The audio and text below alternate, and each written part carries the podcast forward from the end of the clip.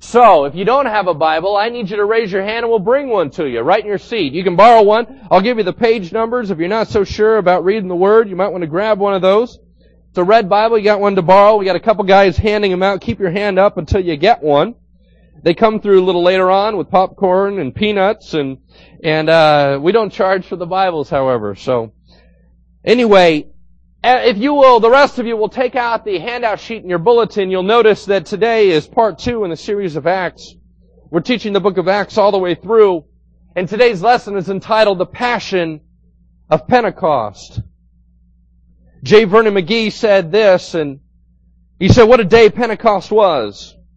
It was the day the Holy Spirit came to call out a body of believers to form the church. The day before Pentecost, there was no church. The day after Pentecost, there was a church. What a day it was. I want to kind of call you to the big picture as we get rolling this morning, and that is, why did Luke write the book of Acts? He wrote a two-volume set. It was the Gospel of Luke and then Acts, alright? You can't understand one without the other. Why did he write the book of Acts? Well, this is how I see it. The central point of Acts is to show the spread of Christianity. Why? Due to the empowerment and design of the Holy Spirit and how the fulfillment came about of Christ's words that His church would be witnesses to the whole world. That's why it was written. So as you're reading it, you're going, what's this all about? Why all the list of miracles? Why all the different places? It's showing you how God's promises are true. God has a promise in your life, it's going to come true. There were five times in history, and there will be a sixth, but there's five times in history of a huge outpouring of miracles. Now, I don't mean just a few miracles here and there. I'm talking about the big deal. The first one of those was creation. And that was when God did it himself. That was to create. The second one was the Exodus, when Moses and all the plagues came down upon Egypt. That was to liberate. The third one happened in 1st and 2nd Kings with Elijah and Elisha, and that was to declare that God was still sovereign, that, nation, that the nation of Israel needed to return to Him. The fourth one was Jesus Christ's ministry, what we read about in the Gospels, and that was to validate the ministry of Christ and let them know the Messiah was here. And then there's the book of Acts, number five, to inaugurate the early church. Now then, I told you that there are five promises that were in just the first chapter alone. The five promises that were given to the church by Jesus Christ. And those are about to come true. The five promises that were in chapter one is number one, the promise that the Holy Spirit would show up. The second one was that there was a promise that power would come upon them for the job that they were about to do. The third one was that they would receive authority as the witnesses of Jesus Christ to the end of the earth. The fourth one is that God's kingdom would be restored someday here on earth. And number five, that Jesus Christ would come again. The first three miracles are about to launch right now with the church. And we're about to see the impact that these promises make and the church begins in T minus 10, 9, 8. Let's read Acts chapter 2 verse 1. That is page 771 in the red Bibles, Acts chapter 2 verse 1. It goes Matthew, Mark, Luke, John, Acts. Acts chapter 2 verse 1 through 13 is what we're covering this morning about the day of Pentecost. I'm going to be reading out of the NIV. You can follow along. When the day of Pentecost came, they were all together in one place. Suddenly, a sound like the blowing of a violent wind came from heaven and filled the whole house where they were sitting. Now they saw what seemed to be tongues of fire that separated and came to rest on each of them. All of them were filled with the Holy Spirit and began to speak in other tongues as the Spirit enabled them. Now, there were staying in Jerusalem God-fearing Jews from every nation under heaven. When they heard this sound, a crowd came together in bewilderment because each one of them heard them speaking in his own language. Utterly amazed, they asked, Are not all these men who are speaking Galileans? Then how is it that each of us hears them in his own native language? Parthians, Medes, Elamites, residents of Mesopotamia, Judea and Cappadocia, Pontus and Asia, Phrygia and Pamphylia, Egypt and the parts of Libya near Cyrene, and visitors from Rome, both Jews and converts to Judaism. Cretans and Arabs. We hear them declaring the wonders of God in our own tongues. Amazed and perplexed, they asked one another, what does it mean? Some, however, made fun of them and said, ah, they've had too much wine. They're just drunk. Would you pray with me for the word? Heavenly Father, would we be the people that would listen? Would we be the people that say, what does this mean? Father, may we not be hard-hearted and be the ones that would scoff and say, this isn't for me. Or Lance, he doesn't know what he's talking about. Or Father, you don't reveal things to me. Things like that. Father, you're revealing things to us all the time. And you got a message for us this morning, something that needs to impact our lives and transform us. And Father, we ask that our hearts would be soft and that we would be receptive. In Jesus' name we pray. Amen. When the day of Pentecost came, they were all together in one place. Now there's something that really bugs me that the Bible seems to do because I don't understand very well. And that is when they use a term before I think it's time, right? Here's what I mean. I remember the first time I read that Jesus got baptized and I thought, why in the world was that happening? I thought we got baptized because of Jesus. How do you baptize and why did Jesus get baptized as if it was already happening beforehand? And I didn't understand that it was already a process that was happening in the Jewish religion. And so I thought, wait a second. You can't get baptized before Jesus. Well, that happened again. It says when the day of Pentecost came, they were all together in one place. And they were there for Pentecost. And I think, wait a second. I thought Pentecost was all about this day. I didn't think that it was a real deal, that it was a real festival, that it was really a thing that you could go to before the church was launched. I thought that was the launch of the church. And the whole reason we have the title Pentecost was all about this day. Well, no. No. Pentecost means 50th. Pentecost is a festival in Judaism, which is the 50th day after Passover. And what it is, is it's a festival that is also called in the Old Testament the Feast of Unleavened Bread. Also the Feast of First Fruits. If you ever see that in the Old Testament, that's what they were celebrating. It says that they all came together in one place. Alright? Now, what's interesting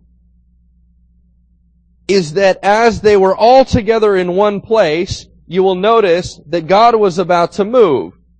And we look and we say, well, uh, why were they in one place? Well, it was the day of Pentecost, and you say, well, why does that matter? Well, because there's current teaching that goes on in the church that the only reason the Holy Spirit showed up is because they prayed real hard. The Holy Spirit did not come because they were pleading Him. The Holy Spirit did not come because, oh wait, finally that last guy John showed up in the room, now I can come. The Holy Spirit did not come for any of those reasons, but for the fact that God said, the Holy Spirit's coming down, and He's coming down according to prophecy on the day of Pentecost.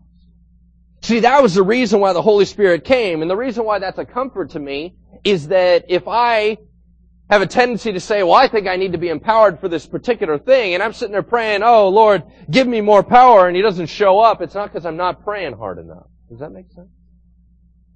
I gotta alleviate some of that guilt that you all carry around. You're not praying hard enough, and so God's not working hard enough. I don't think that that's the case. It says they were all together in one room. Who? Well, in chapter 1, it mentions 120 of them, right? Men, women, a bunch of different things. They were all together in one place. It says, suddenly, a sound like a violent rushing wind filled the place. Suddenly. This caught them off guard. They weren't prepared for it. They weren't ready for it. They weren't expecting it. They didn't even know it was going to happen. Suddenly, bam, just shows up. It wasn't like they were going, alright, now we're warming it up. Now the Spirit's getting rolling. Alright, now He's about to do something big. No. Holy Spirit said, hello, boom, opened the door, walked right in. Who knows? They were playing Parcheesi. We have no idea what they were doing, alright? Suddenly, a sound like the blowing of a violent wind. It was not a violent wind. Okay? It was a sound like a blowing wind. Because here's what we picture. All the people are sitting there and they were praying and they have their hands raised and all of a sudden the, their hair began to swirl. And, you know, and everybody was wild and it was kind of a big fan experience. No, that was not it. It was a sound like the blowing of a violent wind and the sound filled the whole house where they were sitting. And then all of a sudden the visuals kicked in. God's multimedia. Praise the Lord. He seemed, it says, what they saw seemed to be tongues of fire that came and separated on each of their heads. Now, if you are odd like me, you certainly don't want to picture big old tongues, blah, blah, you know, and they're all on fire, and oh, I have a burning tongue of fire on my head, you know, and oh, my hairspray, it's gonna light up, and, you know, something that seemed to be tongues of fire separated and came to rest on each of them. And it says, and all of them were filled with the Holy Spirit and began to speak in other tongues as the Spirit enabled them. What's interesting is the term sitting. It says where all of them were sitting. Why is that important? Well, there's only two postures of prayer that is given in Scripture, and that's not one of them. The postures of prayer are standing and kneeling. They were sitting. The Probability is they weren't praying. The Holy Spirit surprised them. They had no idea. But when He comes, He comes. I want to talk to you about what it means to be filled with the Spirit. There are a couple terms that are slung around in the church today, and that is filled with the Spirit and baptized with the Spirit. Anybody ever heard the term baptized with the Spirit? Alright.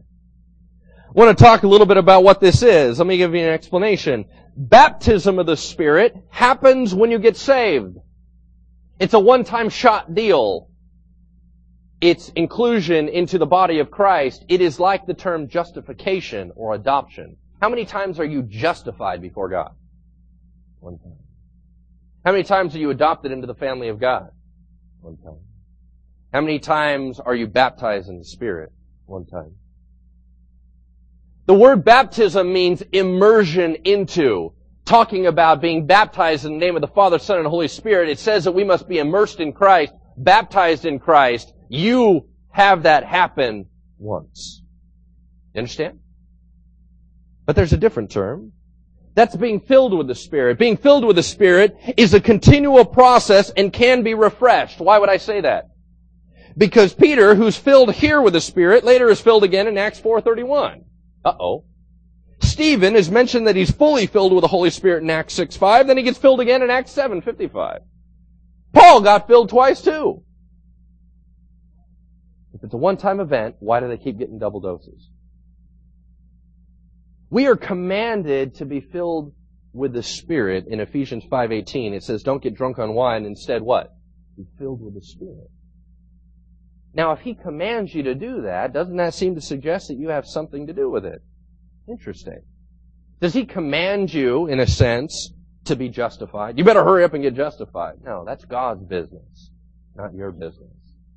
God justifies you. Being filled with the Spirit is a process of continually being filled with the Spirit, which requires what? More room. You've gotta empty yourself. There's where the problem comes in. It's a matter of dying to selfishness. It's about practicing the presence of Christ. It's about being saturated with the Word of God. The more we walk by the Spirit, the more He fills us.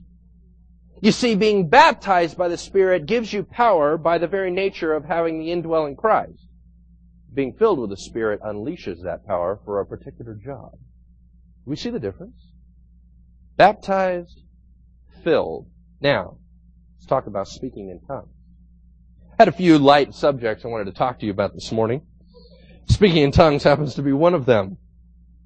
In this passage, in this context, the term for tongues is specifically in Greek glossia, which means a known language in this context. It says specifically that it was a known language, and we see from the context that everybody else understood them in their own known language, speaking of God. So we gotta see five things in discussing what speaking in tongues is all about. Number one, speaking in tongues did not accompany being baptized by the Spirit, but filled with the Spirit. Did you see that? It's a difference. Number two, although many times the evidence of the Spirit filling someone is tongues, there are six references in Scripture of people being filled with the Spirit without tongues.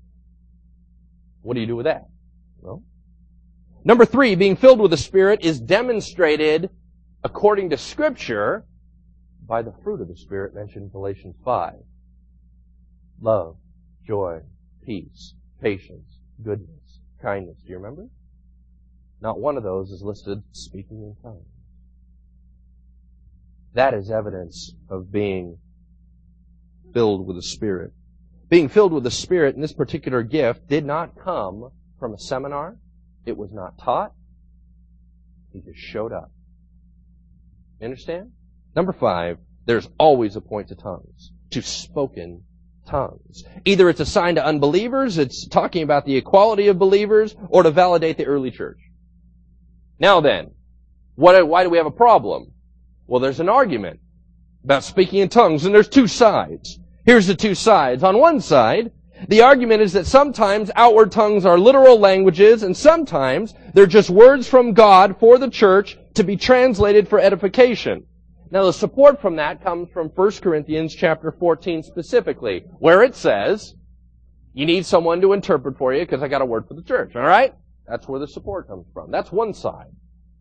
The other side of the argument says that in addition to outward tongues for the church, there is such a thing as a prayer language. This usually happens personally in times of prayer when a person is totally into God and instead of focusing on all the right words to say, wants to communicate with the Lord and begins to speak in tongues quietly to Him. The support for this is stated to come from Hannah's prayer in 1 Samuel and 1 Corinthians 14:2, which says, For anyone who speaks in a tongue does not speak to men, but to God. What language does God speak? I don't know. Indeed, no one understands him. He utters mysteries with his spirit. The Bible doesn't seem to say there's a problem with that. Hmm.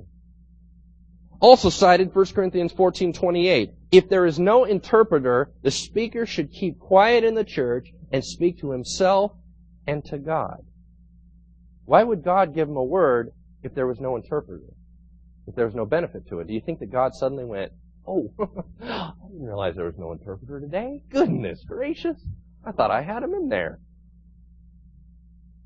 Now then, why don't we speak in tongues in Roseville Hope? Let me give you the answer.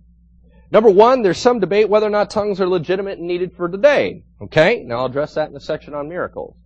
So, so, but the main reason is that number two, the leadership of this church and I speak of the elder board and myself, the leadership of this church thinks that scripture suggests that there are more beneficial things for the body than pursuing tongues. 1 Corinthians 14:12, Paul said, "Since you are eager to have spiritual gifts, try to excel in the gifts that build up the church." That make sense?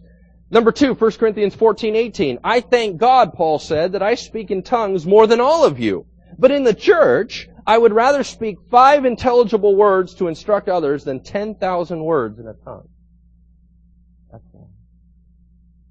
But I got a problem as a leader. I got a struggle. And here's my struggle. 1 Corinthians 14:39 Therefore my brothers be eager to prophesy which means preach and do not forbid speaking in tongues. Uh-oh. What do I do? You see, I don't want to shut the door on any blessing that God has for us. But at the same time, I want to be a discerning shepherd. I want to do things properly. You know, we have so much fear over the unknown. We have so much concern. But you know what? I don't know where to stand on that. Am I going to have to figure that out? Sure I am. But I just wanted to tell you why we don't pursue it in the church service. Because we feel that Scripture suggests that there are other things that we need to pursue. Make sense? You guys ready to hear my personal stance on tongues? I never give my personal stance. Right? The only reason I'm giving a personal stance is because I get asked about this a lot. Okay? In the past, I've got asked about it more. Now people just kind of let it go. I'm going to give you my personal stance, and that means everyone must understand I am not God. Okay? What I say is fallible. You can disagree with me. You can take it with a grain of salt. It is one man's opinion of what he saw in Scripture. Are we all clear on that? I'm not pretending to be anything more than that. One man's opinion, and here's how I read it. I believe that the majority of tongues in the Bible were real languages that people spoke. I think that it can and does happen today, but only if there's a need and a reason for it. I would expect it on the mission field or in a diverse cultural setting, not in the church. That's my perspective. Secondly, I leave the door open for the possibility of a prayer language due to the evidence in the lives of people I respect and trust and due to biblical support. I do not pray in tongues myself. We all got that? Number three, I do not agree whatsoever in the concept that if you don't speak in tongues that you're not a believer. Or that you're not baptized with the Holy Spirit. Or that in some way you are less than and missing out on God's desire for you. I think that that's heretical teaching and I will stand up against it any day of the week. There's my personal stance. You can agree. You can disagree. Let's talk about miracles. Would you turn to Acts chapter 9 verse 32? You're going to go to the right in your Bibles. That's page 778 in the red Bible. Acts chapter 9 verse 32. Has anybody ever had tongues summed up that fast? Probably not. I wish somebody would have done that for me. Acts 9:32. 43. By the way, if you differ from that opinion, we agree to disagree agreeably, alright? It is not a division issue. I would still love to hang out with you. And by the way, Jesus loves you too, okay? So please, don't worry about it, alright? Acts 9:32. Let's read about miracles. As Peter traveled about the country, he went to visit the saints in Lydda. Now there was a man named Aeneas, a paralytic who had been bedridden for eight years. Aeneas, Peter said to him, Jesus Christ heals you. Get up and take care of your mat. Immediately Aeneas got up, and all those who lived in Lydda and Sharon saw him and turned to the Lord. All of them. In Joppa, there was a disciple named Tabitha, when translated is Dorcas. Okay? Stick with Tabitha. Anyone in this room? Who was always doing good and helping the poor. About that time, she became sick and died, and her body was washed and placed in an upstairs room. Lydda was near Joppa, so when the disciples heard that Peter was in Lydda, they sent two men to him. They said, please come at once. Peter went with them, and when he arrived, he was taken upstairs to the room. Now all the widows stood around him crying and showing him the robes and other clothing that Dorcas had made while she was still with them. Peter sent them all out of the room, and he got down on his knees and prayed. Turning toward the dead woman, he said, Tabitha, get up.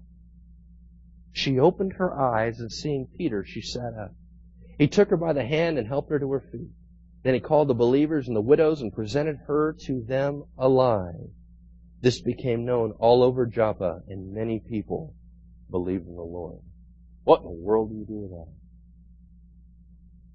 Are miracles for today? Do they happen?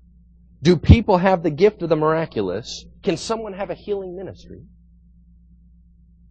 To sort it all out, it takes a couple key paths. Here's my question for you. Do miracles happen today? Alright, I believe that straight across the board in evangelical Christian settings, that answer will be yes all the way around. I don't think anyone's going to deny that. God still works today. When God intervenes in human affairs, that's a miracle. Miracles happen today. Do miracles happen through specific people is a different question. Can someone have that gift of healing today? Can they have the gift of miraculous? And can they have a whole ministry based around it? Well, that's a heated debate. There are two sides of the issue. Here's number one. Miracles continue through today and can happen through people with that gift. The other side says that miracles ceased with the apostles. When the apostles stopped, they stopped. Got that? Two sides. Now, the people who argue that miracles ended with the apostles cite these five reasons. 2 Corinthians 12, 12, the things that mark an apostle are signs, wonders, miracles. Alright? Well, if they mark an apostle, maybe they only go with apostles. Number two, most all the miracles mentioned in scripture are done by the apostles, not the general church. The only healing is done through prayer at the hands of elders, anointing with oil, stuff like that and they don't count those as the same thing. Those people didn't have a specific gift for that. They were able to pray and the Lord healed someone. Totally different. Number three, no believers, and I didn't know this, no believers are healed in the Bible. Three of them are raised from the dead, but no believers are ever healed in the Bible. It's all non-believers. So the point was, is in order to bring the gospel of Christ to them as a witness. Make sense? Number four, miracles were done to validate the early church as legitimate to the Jews, and that's no longer needed today. Number five, it doesn't help that there are many bogus healings, claims of partial healings, which, by the way, the Bibles are total, complete healings every time, and that some are demonic in origin. That doesn't help. Alright? Now, those who argue on the other side that the gifts are still for today said that number one, there's nowhere in scripture that said they stopped. So why should you assume they stop?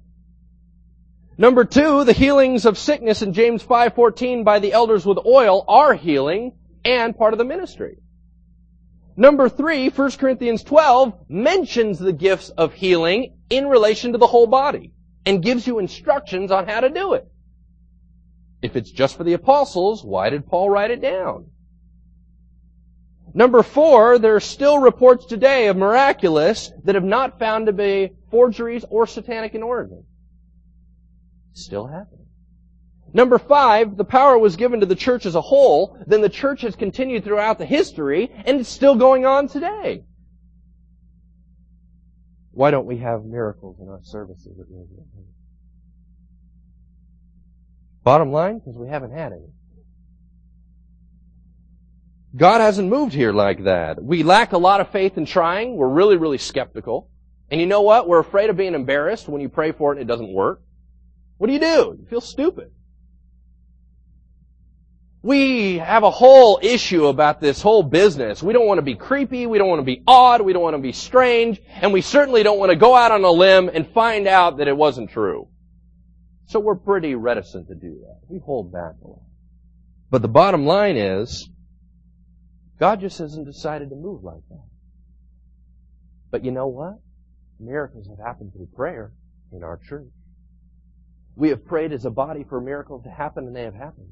There have been healings that have happened. There are things that people have submitted prayer requests and we've prayed for them and they have happened. The power of God is alive and active today and it's happening through the prayers of the people right here.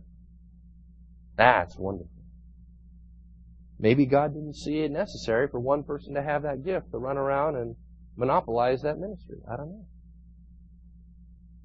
You want to know my personal stance on miracles? My personal stance on miracles and healings are this. Miracles are always used to confirm the gospel is true. Miracles are used to authenticate the messengers. They are used to draw men unto himself, and they are always for a reason.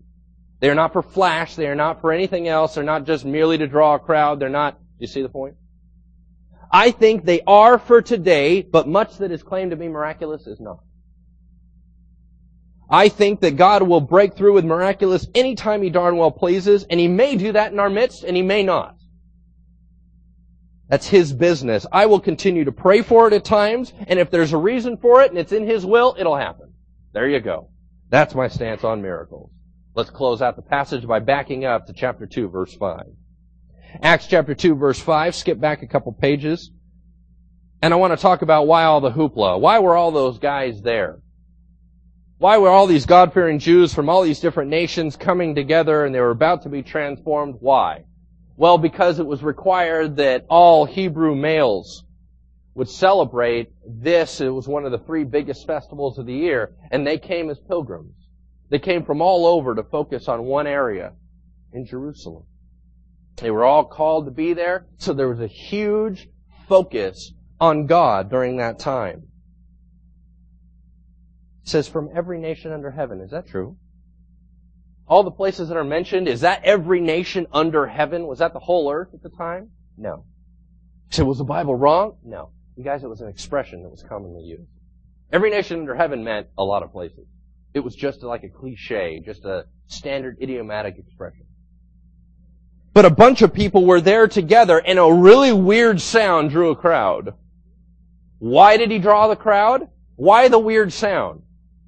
Because Peter was about to preach. Because God was about to move.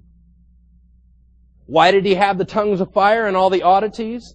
Because Peter was about to preach and God was about to move. It was authenticating the message. It was the same reason why all miracles are done. Boom, it validated the church. So what did these guys say? These backwoods Galileans, non-educated guys, all of a sudden are talking in all these different languages. All these learned men from university cities all around come walking up and they're saying, wait a second. This guy is praising God in my language. I know you don't know my language. I came from a long distance and you don't know what you're saying. What were they saying? If the Holy Spirit's going to come upon you and give you some amazing thing to say, if something crazy like that is going to happen, if the Holy Spirit takes control of you and says something, what's he going to say? Is he going to start throwing out random phrases? Is he going to give you stock quotes? Is it, what's he going to do? Well, I'll tell you what the Bible suggests, that every time the Holy Spirit comes upon someone, it has something to do with God. It's going to draw men unto himself. It's going to speak of the praises of God. Is it's going to astonish people because it will talk about the mighty deeds of God. It will begin to well up with worship. It will begin to express to everyone what God is about. It will show how wonderful God is. That's why it showed up. That's why the power was there. You know, if you read Psalms where David says, Oh God, you're so mighty and mighty. God, you are so wonderful and kind. That's the kind of stuff they were saying. They didn't have anything fancier to say. They just told how wonderful God was. We learn next week that 3,000 of those that heard came to a knowledge of Christ that day. And they say, 3,000 people in one shot. This is a mighty move of God. Pretty powerful launch of the early church, don't you think? Pentecost was truly amazing. Can you even imagine what it's like? I bet you can. Three years ago, I heard a pastor speak by the name of Leith Anderson. He was the interim president of Denver Seminary, and he's the pastor of Wooddale Church in Minnesota. He spoke to us and was talking about leadership and things like that, and he said, you know, every time I read the book of Acts, I always wonder one thing. Why did those guys keep going? I mean, man, what a brutal job. You're spreading the gospel throughout the ends of the earth. You're getting beaten, stoned, shipwrecked. Everybody hates you. All things are letting loose wild beasts on you. Everybody's getting martyred around you. Why in the world would you continue on and not give up? He said, no matter what I think about, it always comes back to one day. Pentecost. That though it wasn't happening on the grand scale, they looked back to a day when God moved in their midst. So huge, 3,000 people came to the knowledge of Christ in one day. And that knowledge kept them going through all that terrible persecution and continued to launch the church. Because of that one day when God moved in a mighty way. 3,000 people from many different nations all came together and were saved. And then he shared some startling statistics. Three years ago, understand he was sharing these. These are even higher today. Here you go. The center of Christianity in the last decade has moved from the northern hemisphere to the southern hemisphere, from the eastern hemisphere, excuse me, to the eastern hemisphere, from the western hemisphere. There are 32,000 more Christians in China today than there were yesterday. In Africa, south of the Sahara, there are 20,000 new believers every day. Weekly, there are new denominations starting that have nothing to do with Western tradition. At the current rate of growth in early 2000, to Africa, south of the Sahara, became a majority Christian continent for the first time in all of history. In South America, according to Luis Bush, there are 10,000 new Christians every day. And according to the Associated Press, 50,000 new churches are launched every year, about a thousand a week. If you add up all those statistics on a worldwide scale, there are on an average more than 3,000 people per hour coming to a knowledge of Christ from more nations than Pentecost ever saw. We have a Pentecost in Iowa.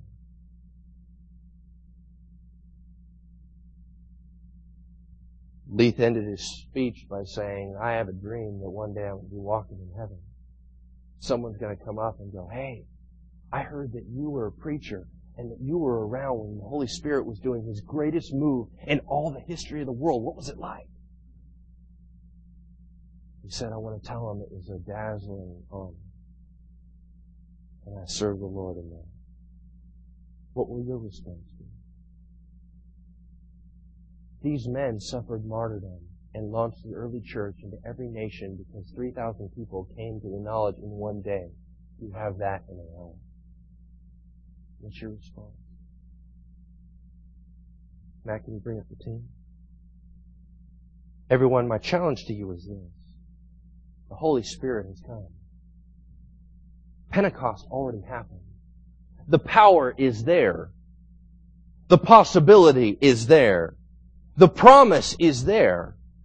What will you do with what you have and the blessing that you've been given? What part will you take in?